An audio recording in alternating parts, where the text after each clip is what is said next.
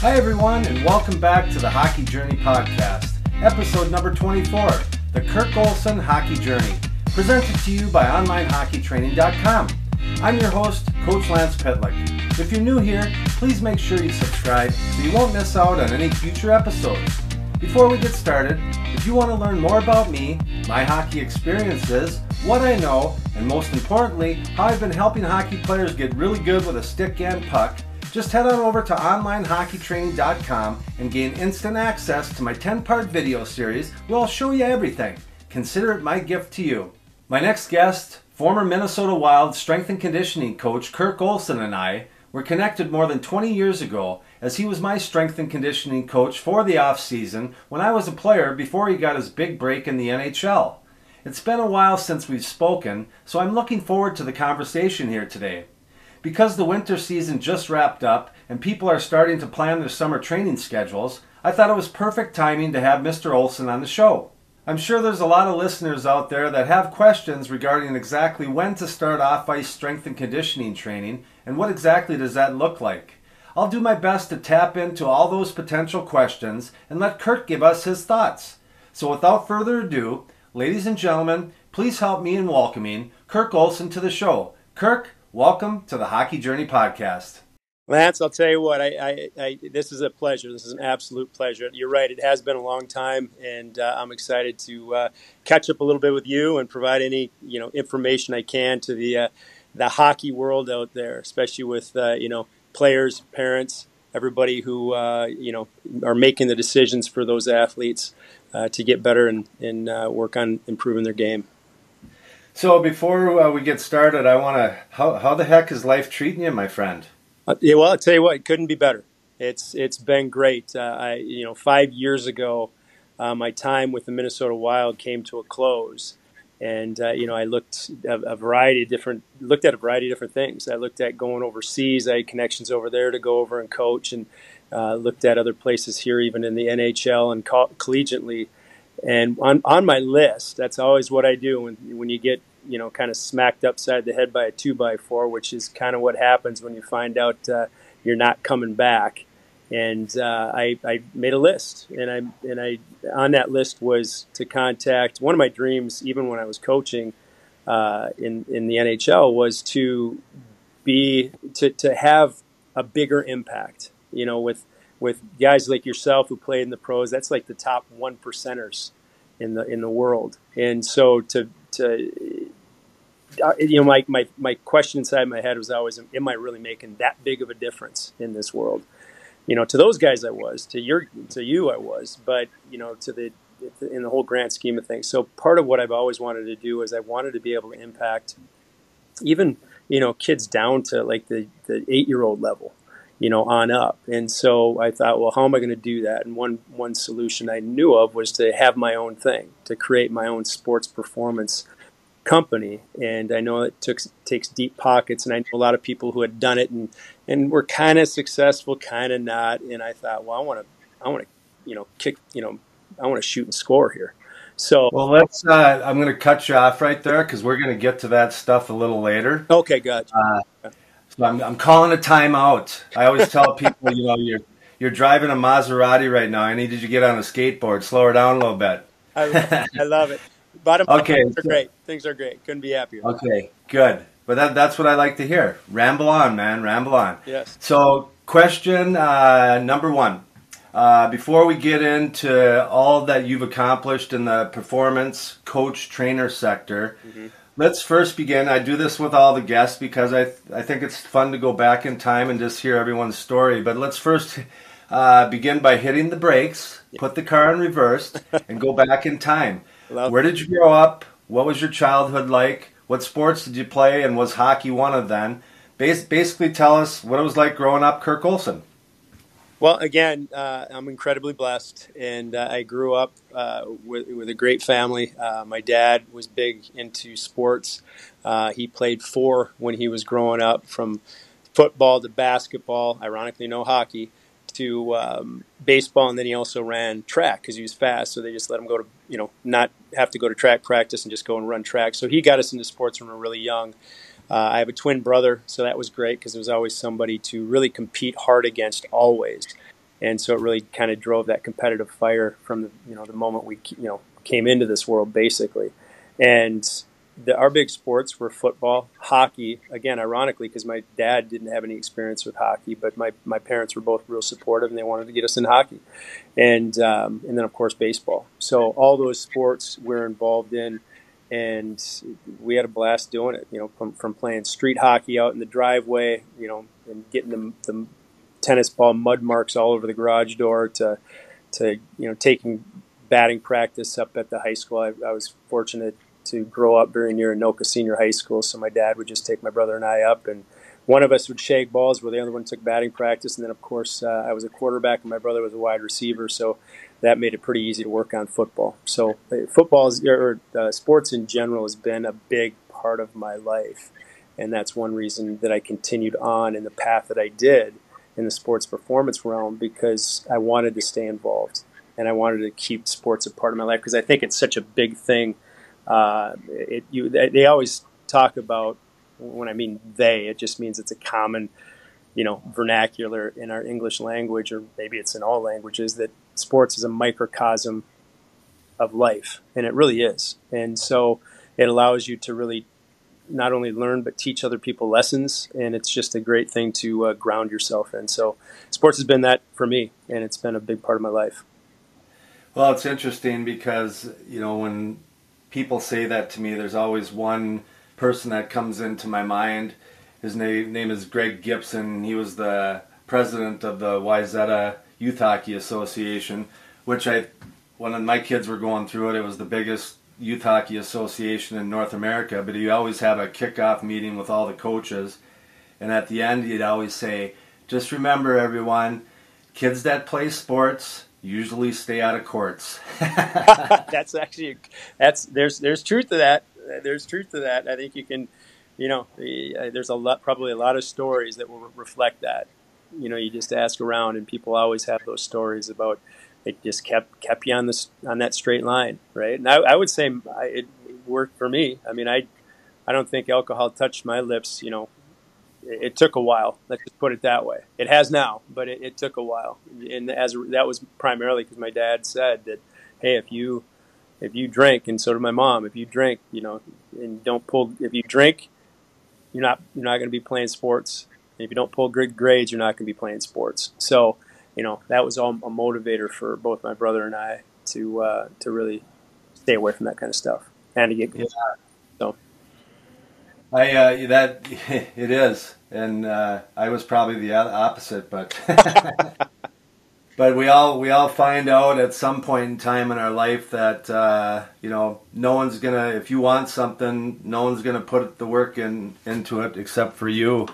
Um, you know, I, I think it's important that people should understand kind of our connection uh, before we move forward too much further. So I was. Um, think I was going. It was the summer going into my tenth tenth year pro, tenth or eleventh year pro, mm. and all the guys that I had worked out with had retired. And I was working out at this gym down the street from me called Lifetime Fitness the summer before, and uh, I was just on my own, so I was looking to hire a trainer. So that summer previously, I'm just watching all the trainers and there was this one person that always caught my eye, just Mr. Intensity, and it was you. and uh, so that next summer, I ended up uh, getting in touch with you and hiring you for the summer. Uh, brought along a young kid coming up, Tim Jackman, but uh, and we worked with you for as long as we did until you got your big break. So, what do you remember about that experience? Uh, and where were you in your career at that point? I I'll tell you what, that was early on. Um, I was I was literally flying around to different colleges, looking at different strength strength and conditioning coach positions, and um, and I was just kind of cutting my teeth. Yeah, you're right. I I have a bit of an intensity to me, and and I don't shut it off. I'm kind of a even when I when I was working with, especially when I was working with you and Tim, I I'm kind of oblivious to anybody else around us, and I just I just go and I just remember. I mean, obviously, I'm going to throw you some some love here, but I just remember how, and I still talk about this. It's crazy because I still bring that up, but how how great it was for somebody like Tim Jackman to not that he didn't already work hard, but he got to see what it meant to be a pro. Like you said, you're you're already a decade into the league, and the ability for me just to say, look at how hard he's working, was was huge, and that's that's that whole thing of you know when you're when you're a veteran player to to really give back, and and I always come back to it, and it's a, a term that I've a phrase that I've thrown around to every young athlete. It's like learn to be a pro, and the best way to do that is watch veteran players. So that's probably the biggest thing that I took away is the intensity with. I mean, you said I had some intensity, but I'll tell you what, you had this intensity too when you worked out, and it carried over to, to Tim. And and and again, it comes back to the messages that I still preach to this day, which is that be a pro. Like learn to work your tail off, learn to compete, learn to put in the time and the effort, because that's what's going to take you you know, to the top. I mean, a lot of lucky breaks have to happen, and, and good things have to happen. You have to make smart decisions all along the way. But the one thing that you are 100% in control of is how hard you work, and that's one of the things that you were able to really, I think, you know, that shone brightly in those workouts, and that I promise you get carried over to somebody like Tim Jackman. Yeah, I, I thank you uh, for the kind words. I appreciate that. Um, you know, I I didn't know at the time that you know you were you know still early into it because you you seem like you you own the room, uh, but it was a, it was it was fun being able to kind of show him that path, uh, and he certainly uh, absorbed everything because he had a heck of a NHL career as well. So uh, you end up quitting hockey as a, a bantam and we were talking offline for a little bit, and you said that a year later you regretted yeah. it. Why did you quit, and you know what was the regret? Well, it's interesting. Uh, my brother and I were both pretty darn good. Um, it's just that we're twins, and you know back then it's not that we were we were a middle class family. We are doing just fine, but it, it just seemed like a lot of money to play traveling. I my parents never said it. You know, they were they would have probably signed us up in a heartbeat but uh, we just never really pay, played traveling. And then so Kyle and I were like, ah, you know, let's focus on football and baseball in high school. And so we elected to do that. But then I proceeded to watch some players, and they were good players in their own right, but ended up making you know the junior varsity team or the varsity team uh, as a sophomore, which was a big thing back then. I know now freshmen can make it and thing, but that never happened back however many years ago that was. Um, and so at that point in time, I'm going. I should have. I should have continued playing. I I undersold myself uh, probably, and and I regretted that. And I and I, I guess I still do. I mean, obviously, as you get older, you kind of forget about that kind of stuff. And and now it's fun because again, I, I always look for lessons in everything. And you know, especially when there's been that much time since, it provides me the opportunity when I hear athletes are about to quit or about to you know turn in their wings, so to speak speak to steal a line from Top Gun, a movie that not everybody knows probably now, but if you're our age, we know it. Um, and so it allows me that opportunity to say, hey, this is what happened to me. This is the decision I make, and this is how I feel about it now. So, you know, allows me to maybe help these kids maybe not make a decision when kind of they're just doing out of emotion. Yeah, I mean that that's something that experience gives us uh, over time, and you know, I, I would say that you agree, even if you don't understand it at the moment or even a year down the road, uh, every experience, great or challenging, doesn't matter. They shape us into the person we're eventually going to be as an adult. Uh, so it's nice to be able to have those little uh, things in your pocket that you can pull out when a, a player's uh, struggling a little bit. Oh, 100%. I could not have said that better. That was perfectly phrased. Wow. Yeah, that's exactly right. 100%. So, at what moment, and I, am sorry if I just cut you off there because I do that a lot because I'm not an expert at this. I'm still learning. hey, you're actually doing awesome. I'm impressed. as you're as you're you get into your high school and you're starting to think about college, uh, you know, at what age did you kind of decide – that you were going to go into the field that you're currently in. Were you trained by someone or influenced by someone that pushed you into the sports performance coach, coach direction? Yeah, it's it's that's a great question. Um, it's funny because I, I, I was I had I think back, I was a sophomore in high school, and we, for the first time ever, had a strength and conditioning coach that was hired by the school. You know, taught, I believe, Ed and health and a strength and conditioning program. This individual, his name is Mark Asanovich, and he ended up just building an unbelievable high school strength program um, at Anoka Senior High School. And then he moved on with Tony Dungy.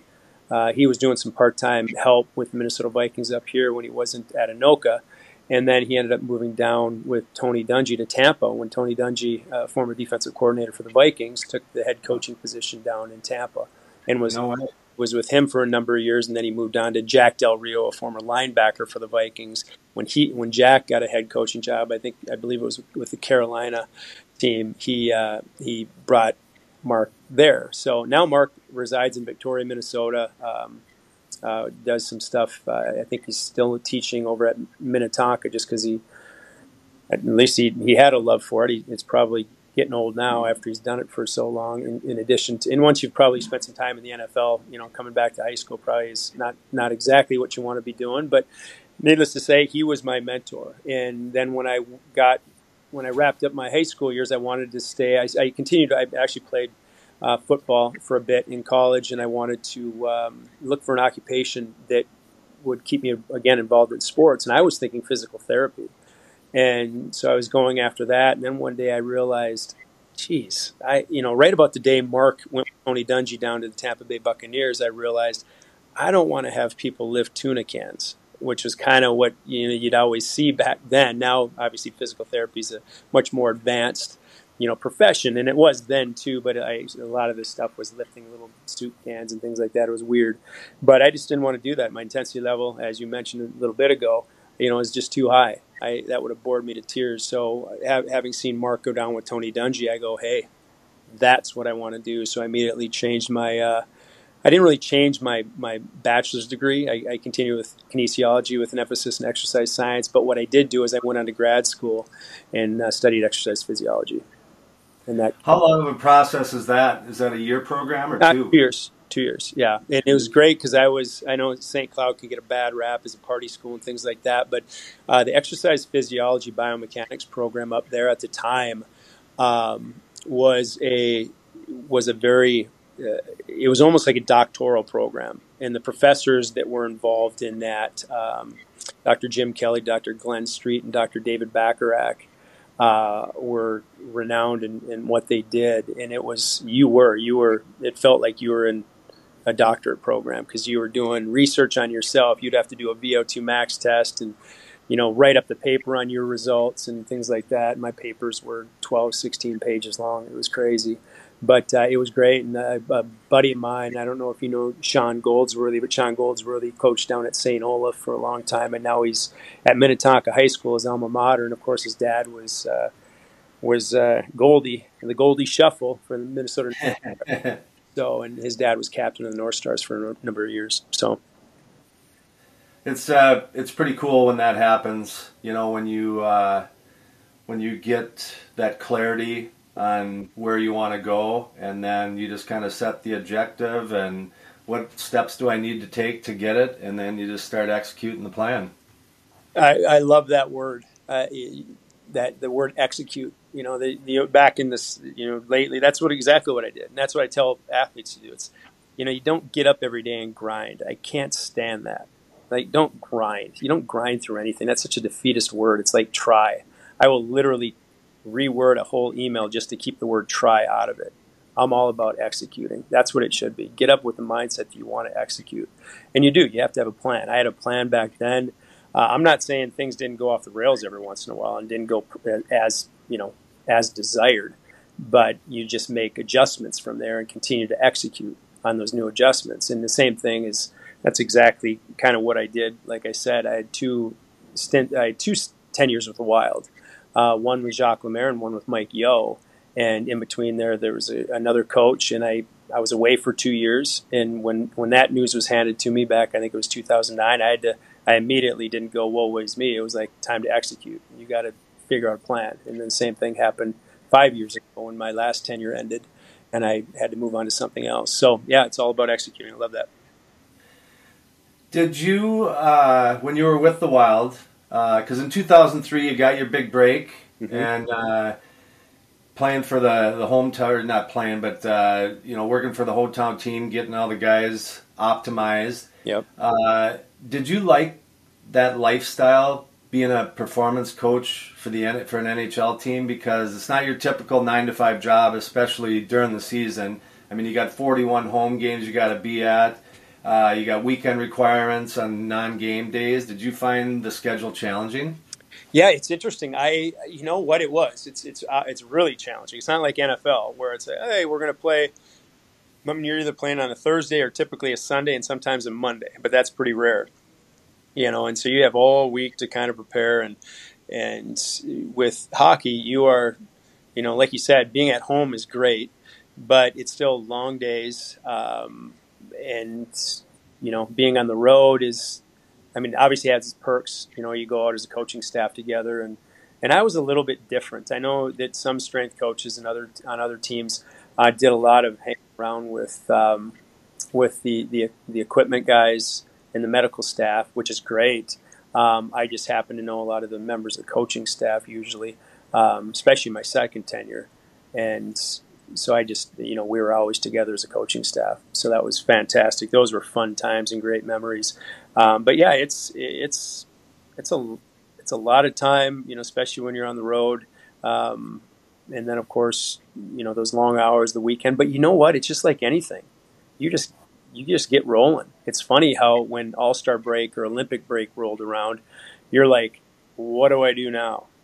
it, it was it was actually I hated it because it's like oh my gosh, I got 10 days of what, do nothing. Uh, you know, I could go on vacation, I suppose, but you're just, you get to that point where you just go, go, go. And then all of a sudden it's like, boom, we slammed on the brakes earlier in the program, but like you would literally during the year that you'd slam on the brakes then too, when you'd get those, those, uh, those breaks off, like the all-star break or, or Christmas was never so bad. You know, you had one, what now it's three days, I think they require off the 23rd to the 26th, but it used to be like literally you could just play you get Christmas Eve, Christmas Day, you could be playing on the well again on the 26th, and you're flying out that morning to Winnipeg or something. But you just that was never a big deal. But it was the, always the Olympic break or the the All Star break that you're going, oh, what do I do? So I, but I, so I, you you just get rocking and rolling. I actually didn't mind it at all. What I what I didn't like is the evolution of what pro sports has become, and I know a lot of people are, you know, all you know they want to have these numbers these metrics if you may. And they're you know you're trying to take moneyball baseball into hockey and other sports. And and i always tell people i said it's so interesting that you get to the playoffs and players are never hurt. I shouldn't say never but it's the mindset switch the mindset switches and you're not even really getting paid in the playoffs. You get paid for the regular season. And players are technically not getting paid. They're getting paid and i'm not worried about any player in the nhl but realistically, they're playing for the Stanley Cup, and all of a sudden, they don't feel anything. They kind of take on that warrior mentality, and I'm like, well, why can't you take that on in game 60 to 70? You know, or 50 to 60. 60 to 70 you might have that on because you're in a playoff push. But, um, you know, they, they want to, you know, now it's about tracking sleep and tracking this and tracking that. And that's fine, realistically speaking. But you got to remember, you're dealing with adults. And if they're not getting enough hydration in, we shouldn't have to check them every day. Not to mention players, you know, I could Lance, I could slap a, you know, any any kind of monitor on you, you know, an Oura ring, for instance, and it tracks your sleep, and all of a sudden you wake up and you're feeling great, and you look at you look at your Oura ring score, and you got let's say you got eight hours of sleep, and you're going yes, and you look at your Oura ring score, and you got like 23 minutes of deep sleep, and you, and now all of a sudden you're wrecked because you're going, oh crap, I didn't get any deep sleep. So now you went from feeling great to so to, to feeling kind of crummy because it becomes a mental crutch. People rely too much on that, and the brain, the brain and the mind is a powerful thing, and it can really get in the way. So I'm all about, hey, let's just do the right things and go out and play hard. I, you know, if gosh, if you have a newborn at home and you don't get a lot of sleep, sorry, get out and compete. Shorten your shifts that game you know so that's kind of bother I, am not a big fan of babysitting and, and doing all this stuff and i like i like guys to continue to train obviously there's a different training um, you're after a different objective in the season right and you have different athletes you know a guy you know, like yourself towards the end of your career. Now you got after it in the summertime, but in the season, I would train you way different. You know, I, I would train you, you know, it's not that we're not going to still do stuff, but it's going to be qualitative in nature. It's not going to be, we're not trying to, you know, be a hero in season. We're trying to make sure that we keep you, you know, maintain your strength. So number one, you can optimize your performance on the ice, feel fresh too, and, and but also not get hurt. You know, that's a big a big component of sports performance training is the, the, the prevention of the injuries that happen when your body starts to break down. So those are that's a lot of what I would you know what I would prefer to do is to continue to to have guys train during the season, but in a smart way, and not just sit there and monitor their sleep and their hydration and how much they weighed coming off the ice and all that stuff. So, not that it doesn't have a little bit of a role, but hey, we're dealing with adults; they can take care of that themselves. Yeah, I agree, and uh, you know, there's it's never a perfect world, so you know, you might not get as much sleep as you hoped. You might not get the exact meal. Uh, you might not get to the rink at the exact time, but you got to figure it out and uh, adapt. And like you said earlier, be a professional. Yeah, Get out there and do your job. Yeah, love it. That's a perfect way to sum that one up. Be a pro. Yeah. All right, so let's. Uh, my world, I get in front of a lot of players ranging from six up to some in their uh, late 20s now on a regular basis, but I want to focus more on the beginning part. Uh, as players progress up the hockey ladder, both boys and girls, there comes a time when these guys and gals are uh, ready to have someone in your profession come into the picture, mm-hmm. uh, the strength and conditioning coach. I guess let's start by you answering the question: Why does it? Why does someone even need a strength and conditioning coach? Uh, you know, early on. Well, you know what? It's it's funny because. Uh, you know, from ages, I would say, I'm I'm bowing down to you right now. You work with six year olds. Wow, um, I not me, not at least not right now. I'll hire somebody to do that. But I, uh, you know, my cutoff is I usually like to see them when they're about eleven or twelve. Um, and then a lot of that is it's body weight stuff, right? You want to get these young athletes to be able to move their body weight in space uh, before they ever pick up a weighted load. And the old adage of oh, it's going to stunt their growth plates and all this that's that's not right. That's a wives' tale. Wives' tale. So it's when I first get them, I'll be honest with you, Lance. The, the focus for me is again learning to properly move. You know, can they bend over without significantly rounding their back? We call that a hip hinge. Can they do a good lunge? Do they have the strength in the in the foundation to be able to do something as simple as just a body weight squat? I mean, you look at. I mean, you remember when Rem and Rhett were little. I mean, when those little suckers were like two years old, rolling around the house, they could squat like a beast I mean, you watch a little kid squat, and it's crazy how perfect they walk on their toes, kind of. They don't heel strike. It's amazing what little outstanding movers we are when we just are brought into this world. Obviously, we're just laying there for the first year, but then as you start to get up and move around a little bit, you realize just how how how we're made to move. But then we have bad habits and sitting in chairs and everything else that messes us up over time. So it's it's trying to see where these athletes are at and then effectively giving them the right cues and the right so they can trigger the right movement patterns and that's going to set them up for success forever and and then it comes down to hey i want these kids to continue to run jump and play so it's like we're going to do speed and agility or we're going to make little games out of speed agility so you're working on tight turns you're working on stop and start change of direction so you're really getting these kids moving correctly but when it really comes into play lance is when when these when it starts to count I would say probably you're looking at again. Every parent thinks that every game from you know mini mites on up counts, and that their kid is preparing for a college career. Uh, it's you know it's let's give them some time and just let them have fun for up into maybe you know the latter half of their pee wee career bantams once they get to be about 12 13 14 now these kids realize the importance of winning and what it takes to be successful and now it's now they're a little bit more dedicated now you can start touching some weights uh, and doing some things to really help their bodies evolve. And, and even with the females, especially because they mature a lot quicker than the than the men any, or the boys anyway. So it's it's really important for girls too, um, because the one thing I like to, to really preach is is speed.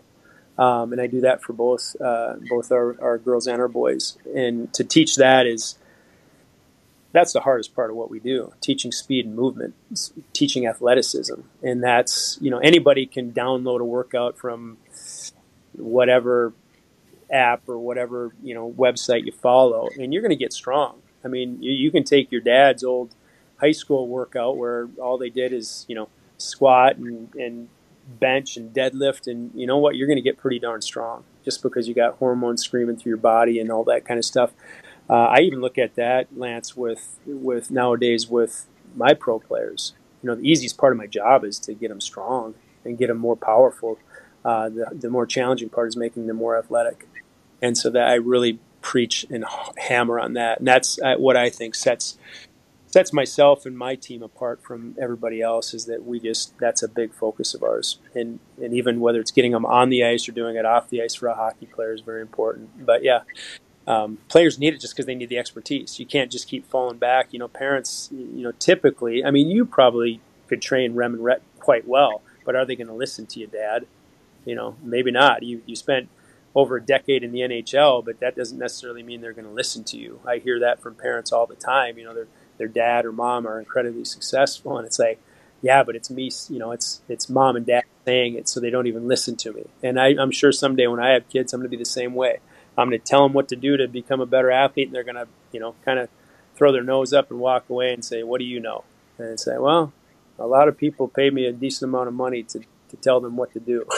yeah, yeah. So I don't know if that answered your question, but that's you know I think athletes need it just because they need that other voice besides mom and dad and they need that expert in the profession who's to who reads this stuff and researches this stuff and knows the the best ways to to get the job done and it's not just doing what you know somebody told me once or you know what they did 30 years ago. Not that that might not be effective, but hey, let's have somebody who can actually get in and, and knows the nitty gritty and the science behind it all and work with you.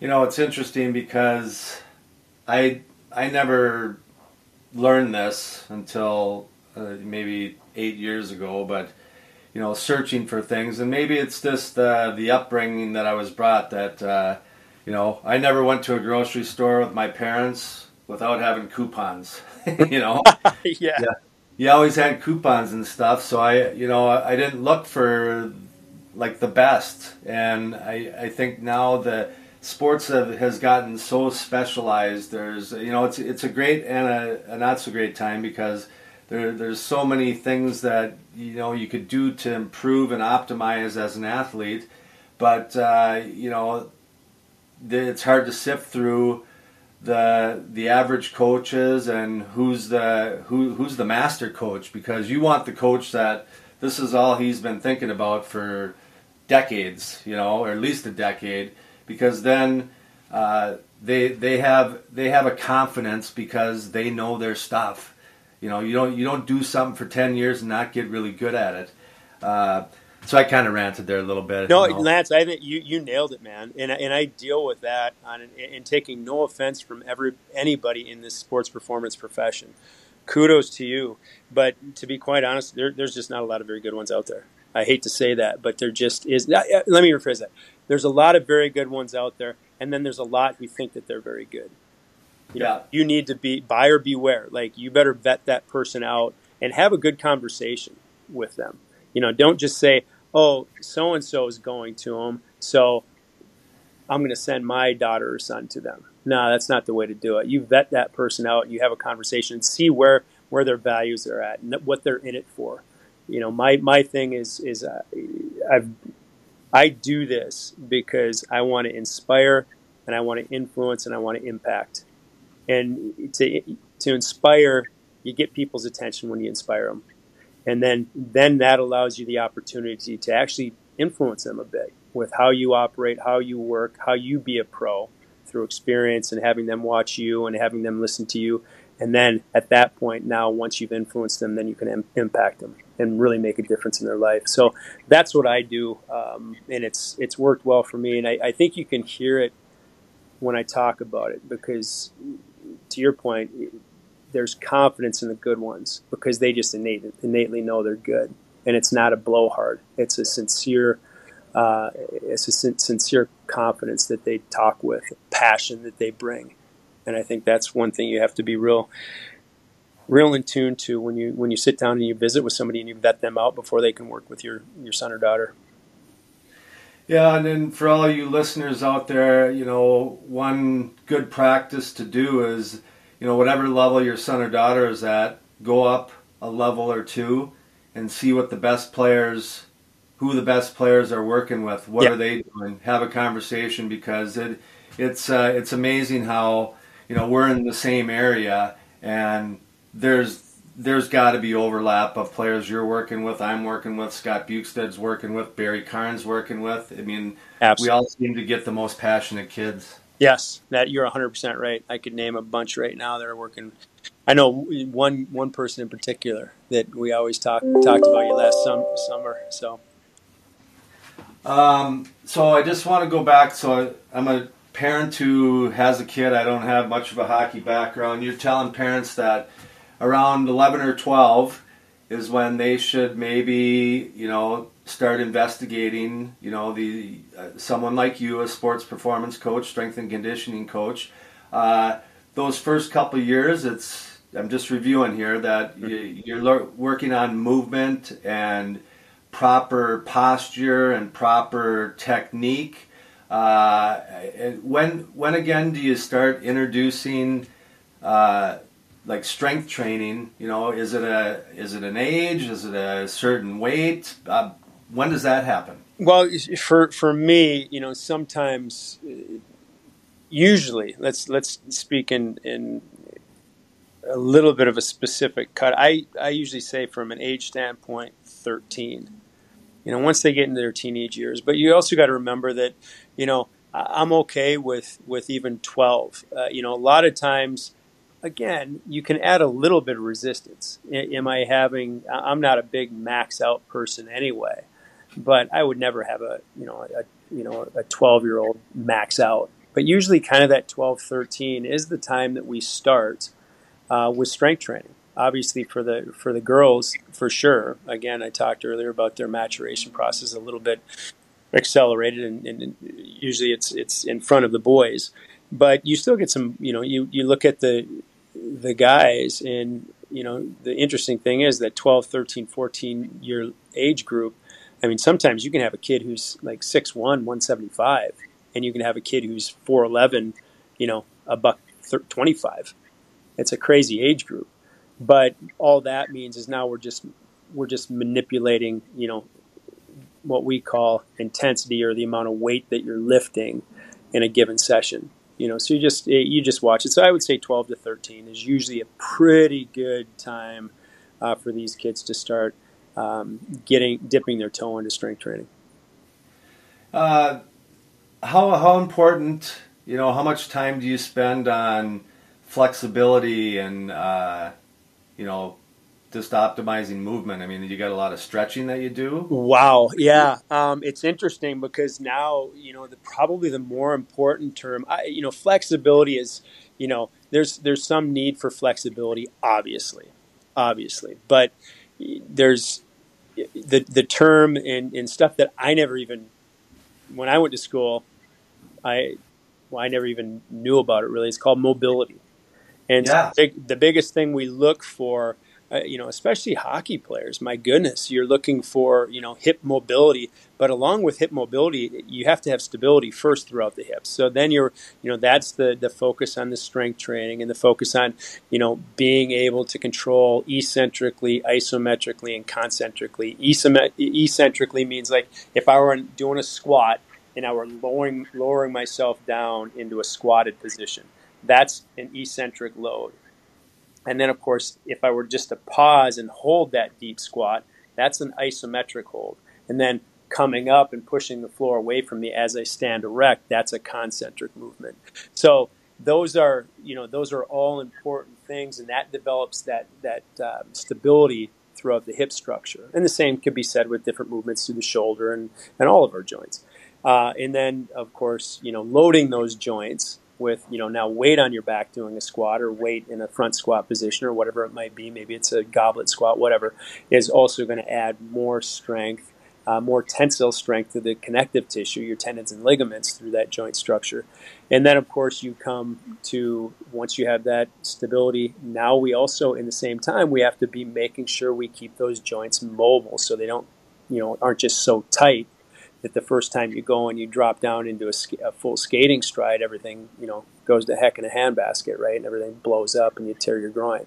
So it's all about the, the, the, fine balance between stability through that hip complex and then of course the mobility which is a, a, big one because the, the skating stride is not it's not one god made for us we're supposed to walk you know our legs are supposed to travel forward and back you know we're supposed to walk and run forward and back not push back to a 45 degree angle so it's it's one of those things where flexibility is, is, is important but i would say you know, right there, and maybe even more important is is the stability and, and mobility around the the uh, joint complexes, especially the hips and shoulders. Sounds like a combo platter to me. yes, very very much is. It's a, definitely a combo platter. A quick word from our sponsor, SnipersEdgeHockey.com. Sniper's Edge Hockey is your one stop shop for your at home hockey training needs on and off the ice. Find the perfect start to your at home training area with slick tiles, synthetic ice, or a rink liner. Or upgrade your home setup with one of our top quality training tools to help you work on soft hands, all of your dekes and dangles, perfect your one timer, and improve the power and accuracy of your shot. Find it all online and in stock for immediate shipping at snipersedgehockey.com. How important is nutrition? Uh, you know, I, you, you do some research on working out and getting stronger, faster skater, and that you're going to expending a bunch of calories. And uh, how much do you talk to athletes about that? And also, you know, when when should a player start uh, getting interested in that? Well, you know, it's funny because I used to talk more about it. Uh, now I don't have to. I'm I'm blessed in the sense that that I have. I think it's what is it, four or five sports dietitians, you know, two of whom we share with Minnesota Vikings that are that are on the payroll here who, who take care of all the athletes. So it's typically just a quick introduction to those individuals. Um, but nutrition in general is huge. I mean, you're you're talking, you know, you, you hit you're hitting the right spot in adolescent years where these kids, especially those who, you know, not only for the you know many of the boys want to get stronger or want to get want to get bigger, but you know when it comes down to it, there's a strength component too, and you need the proper what we kind of simplify in term building blocks to to help in in doing in, in generating the energy to have an effective strength workout. You know, and that's if you're not eating correctly, you're not going to have the energy, and therefore you're going to kind of go through that workout at you know less than optimal you know, intensity, and therefore you're probably not going to reap the results like you want to. And guess what? You know, when you're trying, you know, most athletes, my assumption is, and every for whatever reason, every time I, I ask a high school athlete, I shouldn't say every time, I'm kind of jumping a gun there, but most athletes, I mean, a huge percentage of them, I say, who wants to play after high school? Their hands shoot up in the air. So, with that being at stake, well, you got to be doing everything it takes to make sure that that you're you, you're you, you have no excuses. You're leaving no stone unturned uh, in in your in your um, climbing of that so-called mountain to get to the top and be that player who gets to play collegiately or in juniors or at the you know the national level or even you know God willing the pro level. So nutrition's big. Nutrition's real big, and it's you know a lot of it's just simple. It's not the old intermittent fasting that that we as adults might want to dabble in. You know that's not it. You, we want to make sure these kids have the proper carbohydrate intake and the proper protein intake and even the proper fat intake because uh, you know they need to not only do they need at that age in their adolescent years um, and even their child years they, they need to be growing effectively and that's what's happening. And guess what else is going on? Learning. So the brain primarily functions on carbohydrate uh, for that you know i say that and then everybody comes out with ah oh, yeah but when you're in ketosis it's yeah, but a young kid doesn't want to be in ketosis. Let's forget about that until they're, you know, done growing and they're in the working world, and then they we want to be as sharp. Then they can, you know, travel into ketosis with intermittent fasting all they want. But as a young, you know, it's still carbohydrates is the main fuel for your muscles, for your brain.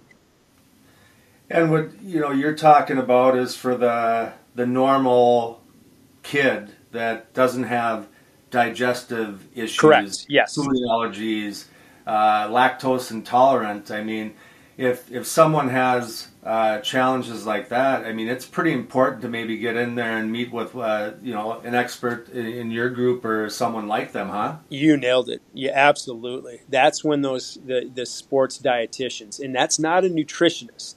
Nutritionists are not dietitians. I, you know, you and I can we can read a nutrition book and call ourselves a nutritionist.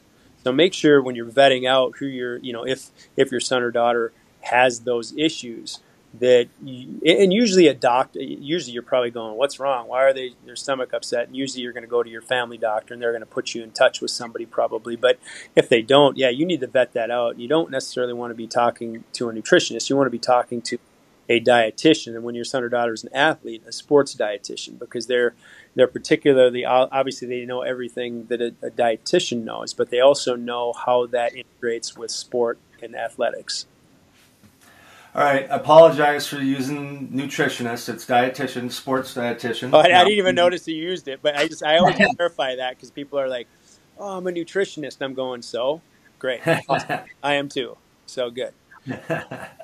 so uh, I remember hearing someone say on a podcast, uh, I don't know, a year or two ago, and forgive me, I can't remember who, but over the years, you've created workout pro, uh, you know routines, programs. I don't know if you've written books or whatever, but uh, he said that every workout he creates is a biological experiment. What does he mean by that? Wow, um, interesting. I mean, there's a lot of tried true, me- you know, methods out there that I don't think you're necessary. I mean, everybody. I suppose what he's saying is that everybody's an individual and everybody's going to adapt differently and uh, you know to a workout. Uh, you know they're going to. I guess in a way, you, anytime you're taking a group of athletes, for instance, or even one athlete, I mean, you should have a pretty good idea if you know what you're doing, what's going to happen. I mean, you know, if I'm going to train, you know, if this would have been, you know, four, you know, let's call it five, six, eight years ago, and I'm taking your youngest Rhett, and we're going through a a strength work and I'm trying to put some size on them, put you know some hypertrophy training. Well, you know what? I kind of have a pretty good idea what I'm going to do, and then a, a pretty good idea what the outcome is going to be, barring that he's eating the right things and having a surplus of calories and getting his rest and all that kind of stuff. So. I suppose that you're still breaking it down to an experiment, a biological experiment, but gosh, I'll tell you what, it's it's one that's you have a pretty strong hypothesis and you're expecting it to launch into a theory and even into a law at that point. But yeah, that's an interesting thing to say. I, I guess yeah, I, you're always experimenting a little bit biologically or physiologically or biomechanically every time you're taking an athlete through a workout because you're trying to get an outcome that's going to differ from individual to individual, and even for that athlete from you know point you know point in his lifespan. You know, he'll probably have a better chance of gaining mass when he's in a real metabolic or anabolic state when he's the hormones are pumping through his system in, into adolescence into you know early 20s and then after that point it gets a heck of a lot harder because you start losing testosterone and everything else. But yeah that's an interesting one. Yeah. I uh, what, what, came to me i mean I've, I've created a lot of content and uh, programs specific for stick skill development but you know i looked at the word that came out to me was experiment that there was so much content that's been created over the years, and so much of it never made it to the to the you know the program or whatever. It it was a failed attempt, but it got me to the next level. And I was able but you know I wasn't I was, wasn't doing it by myself just like you. I mean you've developed programs and you, you put someone through the workout and you go holy shit did that suck? Sorry for swearing there people. They've, they've all heard it they've all heard that kind of those kind of words. But I, you know what, you might be right. I, I would be willing to bet you're right. Yeah, you're. I mean, you're going through a lot of motor learning experiments all the time. I mean, especially with skill development. I mean, that's what's happening. You're you're creating those motor patterns that need to become as efficient as all get out. So you you know you go from, you know, unconscious incompetence. These kids don't know what they're doing and they're doing it wrong. And then you go to, well, now we're going to conscious competence. Now we have to think about it, but now at least we're doing it right. And then you go to, or I'm sorry, then you go to conscious incompetence. Now you you, you have to think about it. You're still doing it wrong. Then you go to conscious competence. I'm thinking about it, but now at least I'm doing it right. And then you go to unconscious competence, where it you, you could do it in your sleep, and you know whether you're sniping a, a snapshot or you're you know you're stick handling all those things are, are motor learning skills. So yeah, you're you're definitely you'll find drills that work better than others. I'm sure. Uh, from a from a training standpoint, I guess yeah, the, the, same could be said. There are probably a lot of failed programs before things wound up in a physiological textbook, an exercise phys textbook. And I'm not saying those are the always the right ways to do it, because a lot of things have transpired over the years on just how you effectively, you know, train. Not only for you, you can train for strength, you can train for power. Well, you know, you're dealing with a, a wrestler who has to meet a certain weight class. Well, you got to be careful because you don't want to put any extra bulk on them, any extra muscle on them. So you got to train them just purely for strength. Same thing for a figure skater. Uh, so, you know, there's yeah, I'm quite certain that that's what that individual meant is that you're going to try some things that maybe don't work, but oh, gosh dang it, over the course of time, through experiencing and learning, through those biological experiments, you better pretty you better be able to dial down what you're doing, and it should be effective a large percentage of the time. That's my opinion. that's at least that's how I operate. Maybe I'm maybe I'm uh, a bit conceited there in my in my belief of what I'm capable of, but that's how I work. Nope, that's awesome. So uh, I'm curious here, and because there's you you had mentioned earlier that there you asked a question to a group of players like who wants to play past high school, mm-hmm. and everyone rose their hand. Uh, so I, am interested to, for you to give our listeners an idea of the time commitment required to work with you, uh, and I want you to use the top players, college Olympians or NHL, as the example. What does their summer look like? And remember, folks, that anything these players or athletes are doing with with uh, Kirk uh, this is in addition to any on, on ice training uh, they're doing as well. So give give us a, a, a, summer program. How many times are they working with you? What's the duration and what's the commitment? Well, it's it's that's a great question. Uh, in the off season, obviously in the summertime, uh, I've been I've been blessed and fortunate, and part of my, my favorite part of what I do is actually getting on the ice with the players and doing you know whatever it might be, whether it's it's skill development stuff, not on the level you're doing it, but um, you know, it's it's pretty good stuff. Game situations, things like that. I enjoy that part, and that that's usually probably a good hour and a half practice. And then when we get off the ice, I usually, to be honest with you, I like to do that. I like the on ice stuff first because that's the skill portion of our game. I, I, that's that's what they're trying to get better at. I talked about the motor learning processes and, and how you go through that. So I want guys to be fresh when they're doing that. And then when they come to the off ice component, usually for those guys, for those skates, for whether they're 60 to 90 minutes, those are a nice way to kind of warm up. You know, it's not like I'm bagging them every day. That's not the objective. As we get later into the to the summer, uh, leading into August and the early September, before guys go to camp, that's the time where I'll progressively ramp up conditioning. Conditioning is the easiest thing for us to to obtain, um, but getting them on the ice, working on their skills, keeping those touches going, and then of course it's off ice where that that's a large part of what I do, obviously, and that's another that's about two hours. So the whole commitment ends up probably being about I don't know if you're talking commuting too, it's probably about four five hours a day of dedicated to that. And then of course a lot of guys are doing yoga on their own time. Um, you know different things like that. They're they're going to the grocery store and they're doing the eating and eating correctly and all that kind of stuff. But what I do do is I usually, for the most part, it's it's only four days a week. Uh, sometimes I'll dip into a fifth day, you know, because I, I, like to have three to four days off so they can get away from a mental standpoint and, and allow that. We all talk, one of the big things that came into you hear it a lot, especially in hockey, especially in the NHL, because of the fact that you're playing 82 games, you're on the road for 41 of them. That doesn't include playoffs. And you are sometimes you're playing three games in five nights, and you might be traveling on a couple of those. You got a back to back woven in, and it's called using rest as a weapon. You know, because everybody thinks gosh, I just got to keep pushing. I got to keep training. I got to keep skating. I got. I'm dealing with that with a with a couple. Well, one girl, one gal in particular. She knows who she is. Um, you know, and she's on the the U.S. Junior uh, women's side of things. So she's at that level. So she's a really good hockey player, but she's always doing something. And it's like, uh, you know what? Let's maybe tap the brakes every now and then because you, you need to let your body recover. Otherwise, you're going to end up running uphill in sand. And so the big thing for me is to not only push hard for those four, five days, but then make sure you rest well in those next couple of days. That doesn't mean laying on the couch.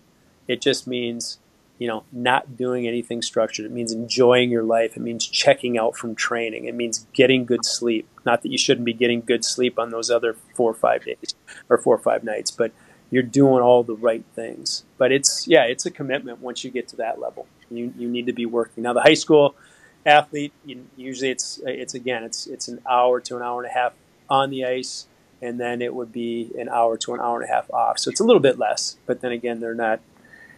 They their their bodies even need a little bit more rest, and they're doing all that. They're coming to see you for shooting and stick handling, and they're going to do their yoga too, and all this kind of stuff. And then they're doing their power skating on top of that. So, yeah, I, I, I back it off a little bit for the the high school player. Yeah, and I mean, even now, I mean, there's on off days, they're still investing time into getting better. They're they're working with uh, you know someone who's analyzing video. They're watching video. They're listening to podcasts and stuff like that. I mean, it's a commitment. So yeah. a, lot of kids want it, but you, you should figure out you know what all the puzzle pieces are that are required to get to that thing, and see if uh, you're still interested. yeah, no, that's that. You're 100 percent right. That's that's exactly it. It's like, are you interested in being a pro? Well, go find out. Put in the time. And if you don't like it, hey, step away. That's I, I respect the heck out of people who just decide, you know what, I'm done. I had a couple players who did that just a, a year and a half ago. They just said, I thought, well, get, give it one more opportunity. I mean, this was COVID, it, COVID year. It was kind of a real wacky year. Give it another chance. And they said, no, you know what? I, you know, I. It's weird. I enjoy training with you more in the summertime than I do playing the season.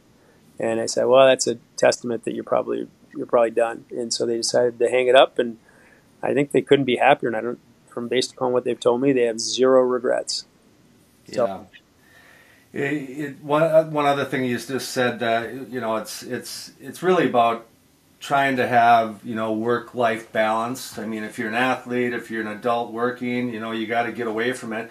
And when my kids were going through the youth hockey stuff, they were really into it. All their buddies were really into it, and if my wife and I didn't shut it down, they would have kept on going. So at middle of June, there was no skating until the middle of August. If they want to do stick skill stuff and stuff, they could do that, but we're not going to the rink. And it was funny because when my oldest Rem, when he turned pro and signed with Nashville, he was up with them for a couple months. And I always told him the importance of taking days off and recharge the battery and he never got it. But he came home after that and he says, "I know what you're talking about now, Dad." yes, there's that delay. There's that dad doesn't know what he's talking about. Come on, and then all of a sudden it clicks, and yeah, it's it's so important. I, I love that. I wish we could put that rule that you have up on a big billboard or, or send it I don't know send it like a like a weather alert to everybody's phone and say hey Lance Pitlick says don't let your kids skate from June to August I think that would that would solve a lot of. Uh, it would probably keep keep a lot of kids out of physical therapy because yeah. it would save on their groin and things like that. And it's it's amazing. It's you don't lose that much when you've taken some time off the ice. To be honest, everybody thinks, "Oh, I'm going to lose my edge," and my edge is, and it's like, uh, nah, you probably won't. It's it, you, everybody talks about it's just like riding a bike. Well, it's actually easier than riding a bike. I I had put my skates away, like I told you, back in like when I was a sophomore in high school, and I didn't pick them up again until I took, you know, maybe here and there, but I until I took a job with with the Wild, and that was a number of years. That was a decade that I hadn't been on skates. And I'll tell you, it wasn't. It wasn't my edges that took a while to come back. It was my hands. My hands are brutal. So you said, stay off the ice. You can do stick handling, shooting stuff. Bingo. So that that's the biggest thing for me is just make sure you're keeping your hands going during that time. But yeah, give your legs and give your groin and hip flexor a rest. More importantly, give your brain some time away from it because then when you're ready to get back on the ice, you're super excited. Yeah, you're hungry. Yeah. Yeah, absolutely. Love it. So you've had the opportunity to work with athletes in the NFL, the NHL, Major League Baseball, and the National Lacrosse League. Uh, philosopher Aristotle, 2,500 years ago, said, We are what we repeatedly do. Excellence, then, is not an act, but a habit. Do you see that philosophy in the top athletes that you've worked with? Uh, say that again. What did Aristotle say? The last part. The last part. Excellence is. Excellence then is not an act, but a habit. Oh, 100%. Yeah, absolutely. That that comes back to Aristotle. He actually knew what he was talking about because he's not. I'm, I kind of took what he said and I just made it simpler and kind of geared it towards our modern day society and, and what both you and I are involved in, in the, the sport of hockey or sports in general, and that is be a gosh dang pro. To be a pro, that's not that's habit, man. That's not just hey, I want you know. I'm just going to do this today and then I'll switch it up tomorrow. It's like that doesn't work you need to have consistency. One of the biggest things for, I mean, you know this, Lance. You could, you probably knew exactly when you went into city where you were going to eat dinner the night before a game, because it was the consistency that got you to where you were. That doesn't mean you can't continue to push, but the pushing is done in a smart, educated way, and then that stuff, the new forms of training, you know, coming to train with me instead of the guys you used to train with you know, that's just looking for the next habit that I'm going to create. And it's it's it's still the same habit. You're working out, but now I'm just going to take that habit to another level. Let's say. So yeah, you have you know it's a mindset. Being a successful person is a mindset, and it's about constantly. I always I just I don't know where this. I think a lot when I drive and and um, I had Mikko Koivu's uh, jersey retirement, and I was I was one of the fortunate ones who was invited to that, and then also got to go to his, his close friends and family um, reception that, that uh, was the next day. And one of the things I told him was keep looking forward. And what I what I gleaned from that is, you know, keep living forward. Like have a plan and keep pushing forward and and, and do the right things and, and those consistent everyday acts, having a, a good morning routine. You know, you hear a lot about that. You know, obviously you have this great podcast, and a lot of people out there who are, are just as influential have these great podcasts, and and they have this. Oh, I have this morning routine, and and a lot of people probably roll their eyes and say, you don't realize how important that is to have a routine. You know, and it and to create those those habits in your life you know, one like I said, to live forward. Don't keep going back and thinking about the good old days or the bad old days or whatever. It's like you know, keep moving forward and keep keep those habits rolling and keep them intact and don't sacrifice those things because that's what keeps you on point and that what that's what makes you a pro in life. Oh yeah, I mean every I, there's a gal I don't know if you ever worked with her Presley Norby. I did my interview and I'll edit that. Yeah. I did my interview. Uh, she was the first girl that I ever trained. Right, it was year a couple years before I ever got a girl in, and she was and um, she just always would put in the work um, and just refining her process. And she told me that uh, during the interview that everything that she learned as a hockey player, uh, she uses in her uh, work life now. And you know, it's it's interesting about refining the process and loving the process because there's there's no successful athlete that either of us have been in front of, or any trainer or performance coach has been in front of, that spends three hours a day playing video games, uh, two hours online floating around on TikTok or Instagram. They've eliminated all the things that take them away from where they want to go, and they focus on those things. And any leftover time in a day, then they can go to Instagram or whatever. That's what I'm seeing. Is that what you're seeing? Yes, I, and I love, and I don't know if that's a phrase you can you coined off of uh, what Presley had to say, or if Presley used that phrase of uh, refining the process. Uh, that's a great way to talk about it. That's exactly what you're doing at you know when you're a pro, is you're constantly refining what works, and a lot of it is getting getting rid of the distractions. You know, it's it's getting the job and the work getting the job done and the work in. And then, like you said, maybe it's, you know, towards the end of the night you, you get on, or maybe you, you set like a five minute block midday of that's when you can go on and check social media, and then you set a five minute block before the end of the day, and you just have these. They're built into your schedule that you can go on. So then you're not, you know, getting down. And sometimes people have to actually set an alarm. You know, so five minutes is up, got to stop, but you got to commit to the stop because you know people go down rabbit holes. I think we've all been on that. You know, I've never watched a gosh dang cat video, but you hear people talking about that all the time. They start watching watching cat videos or whatever that's all about, and then they get stuck or they go down a rabbit hole looking at past photos. Again, now we're living in the past and we're not living forward. So I think that that refining the process and the points you bring up of hey yeah you you got to you got to set some limits when you're when you're an athlete and or just a, to be a successful person and you have to say I'll make some. Uh, I'll I'll make these these rules in my life to live by, but then you got to stick to them, and that's going to help you refine that process to be a successful person. Yeah, one of the things that you said on that refinement is uh, setting an alarm. That's actually called the Pomodoro technique, where you you say, all right, I'm going to set an alarm for 20 minutes, and I'm going to focus on that one thing for 20 minutes, and when the alarm goes off, then you just set another 20 minutes. But that's how you start learning how to accomplish things in a day. Uh, so we're both on the same page. I like it. Yeah. No, I, I, love that. Yeah, you you use that Pomodoro break in a, in a positive way. I was talking about you know just only take time for the social media for just a little bit, then get off it. But you're saying I, that that's a good point. It's like you know when you know that you only have a little bit of time to work, you're going to work with more urgency. Yeah. But when you set that alarm for 20 minutes or an hour or whatever that time, you can work hard for that because you know you're going to get a little bit of a reward there at the end. No, I love that.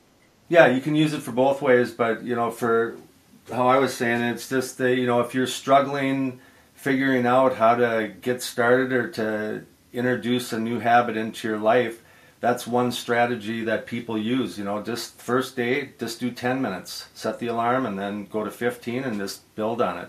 Lance, that's why you are who you are. That's heck yeah, baby. That's great advice. I love it. So, tell me what's the most satisfying part of what you do?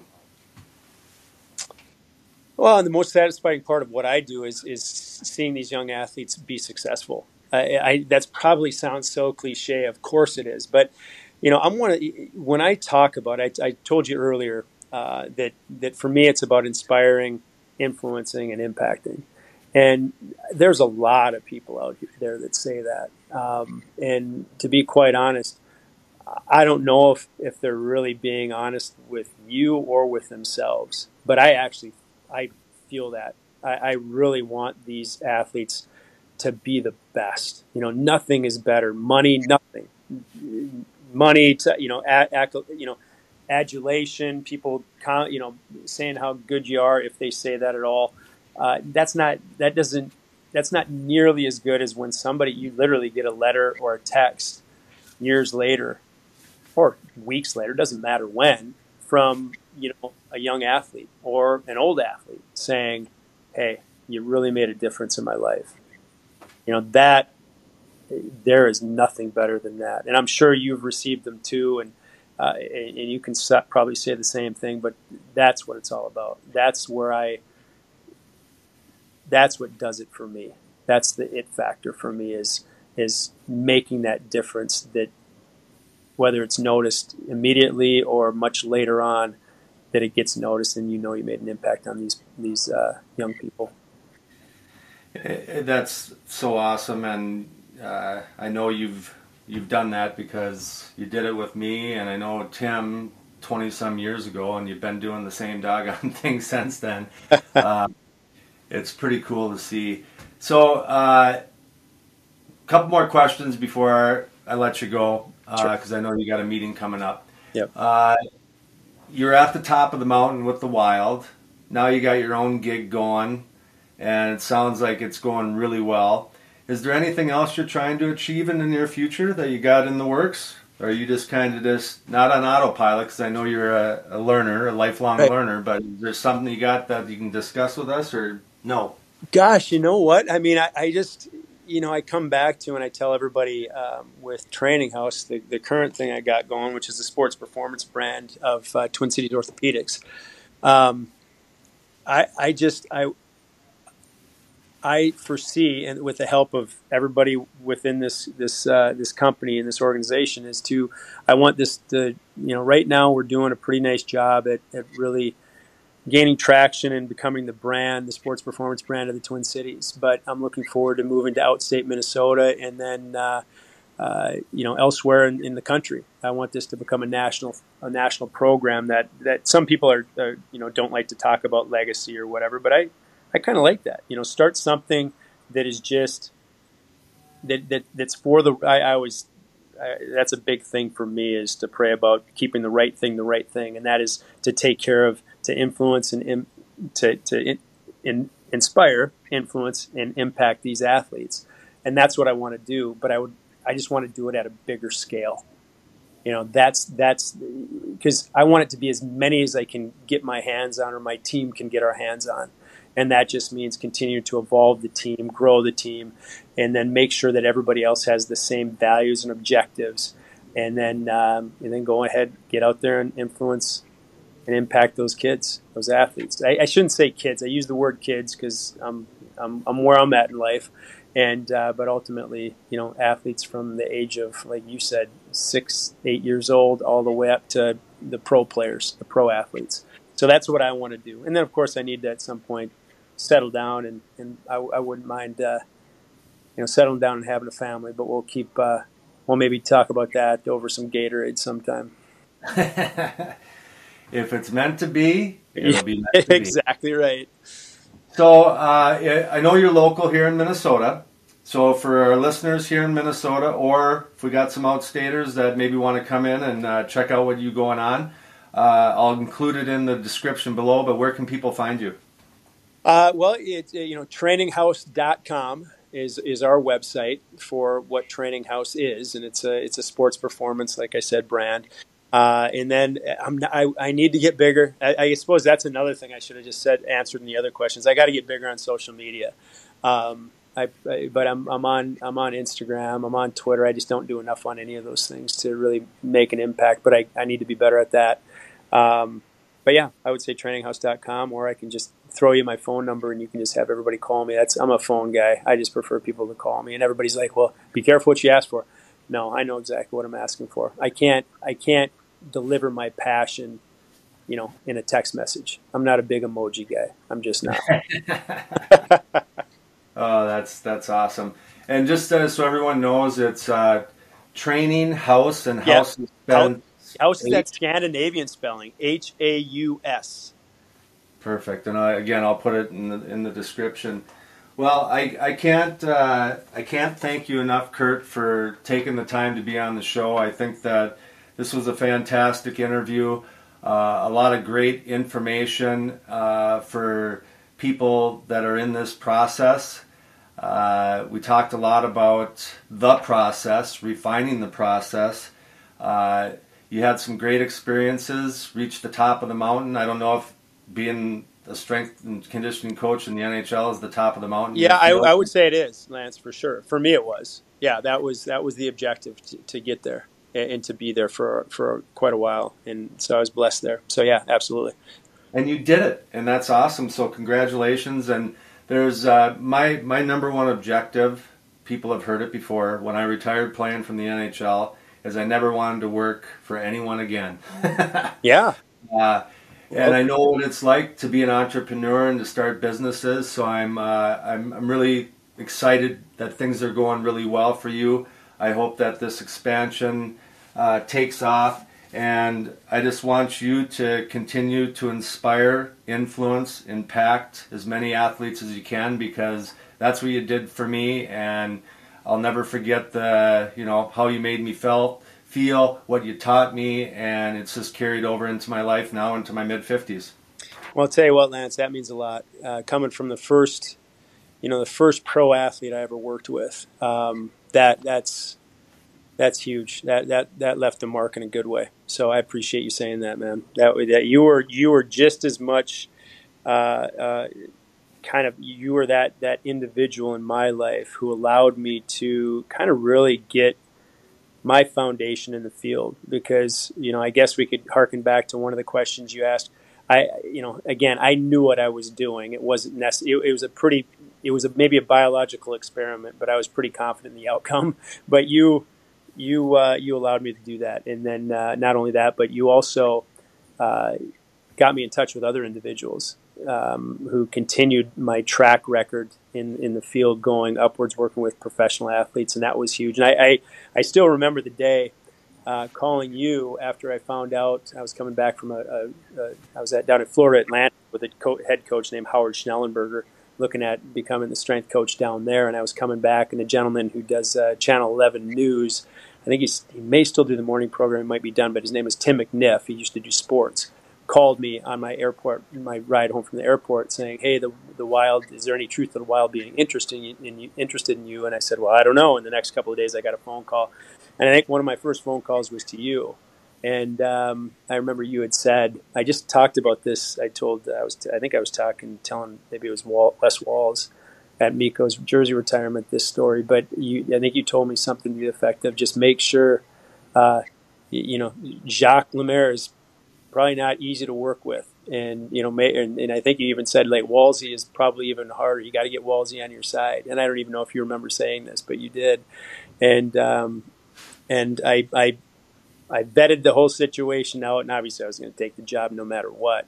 Jacques was a phenomenal coach to work for, and, and Walsey's well, Walsey's Walsey's a beauty. No, no better guy, no better guy on the planet either than that guy. So uh, I do remember that that those those those great words of uh, wisdom and advice uh, leading into my first opportunity in the NHL, and that's uh, greatly appreciated on my end. Well, congratulations again. Thanks again for taking the time. And Kirk, if there's anything that I can do to help you uh, down the road, please don't hesitate to ask. Absolutely, Lance, for sure. Well, that concludes another episode of the Hockey Journey podcast. I hope you enjoyed Kirk Olson's hockey journey and got some questions answered regarding when to start strength and conditioning training and what exactly does that look like. Did you pull something from the conversation that you can add to your daily process? If so, that's a good thing. I can't thank you enough for stopping by and listening. I hope you got something positive from the interview and if you think there's someone in your circle of family and friends that might like this episode as well, please share it with just one person. It will really help me in growing this hockey community. Again, I appreciate you being here. Don't forget to subscribe, rate, or submit a review. I hope to see you back here soon. And do me a favor make someone close to you smile today. All the best, my friends.